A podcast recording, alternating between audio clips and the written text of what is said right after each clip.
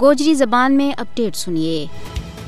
آج دنیا نوجوانوں کو عالمی تھیڑو منا رہی ہے۔ جبکہ غیر قانونی طور پر بھارت کے زیر قبضہ جموں کشمیر میں بھارتی قابض حکومت کے ہاتھوں کشمیری نوجوانوں کا حقوق سب تو زیادہ پامال کیے جا رہے ہیں۔ بھارتی فوج کشمیری نوجوانوں نہ ان کا جائز حقوق منگن پر بے دردی کے نال قتل کر رہی ہے۔ اور نوجوانوں کی غیر قانونی گرفتاری ان پر تشدد روزمرہ کو معمول بن گیا ہے۔ مقبوضہ علاقہ میں کشمیری نوجوان جعلی مقابلہ میں بے رحمی کے نال شہید کیا جا رہے ہیں۔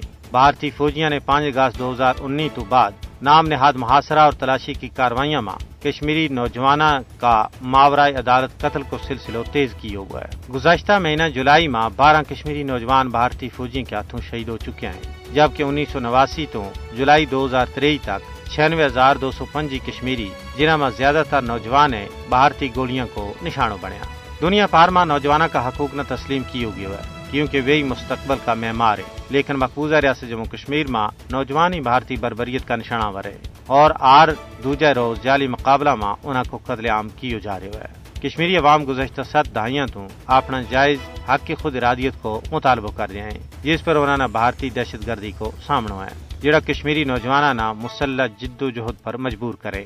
مقبوضہ علاقہ میں نوجوانہ تعلیم سمیت ہر حق تو محروم رکھے گئے ہے۔ تاہم، کشمیری نوجوان بھارتی قبضہ کے خلاف لڑن واسطے پرعزم ہے بھارتی حکمران کشمیری نوجوانہ قتل تو کر سکیں، لیکن وہ انہوں کی حریت پسندی اور جذبہ نہ شکست نہیں دے سکتا۔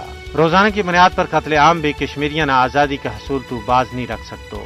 مودی کی زیر قیادت فستائی بھارتی حکومت نہ سمجھنا چاہیے کہ ظلم و زیادتی کی کوئی بھی حد کشمیریوں کو سر نہیں جھکا سکتی۔ تاریخ اس گل کی گواہ ہے کہ آزادی کی تحریکانہ بے دریک قتل اور دہشت گردی کے ذریعے دباؤ نہیں جا سکتو۔ عالمی برادری کو فرض ہے کہ وہ کشمیریاں نہ بچاویں اور بھارت نہ مقبوضہ ریاست جموں کشمیر میں اس کا خطرناک جنگی جرائم پر جواب دہ بڑھاویں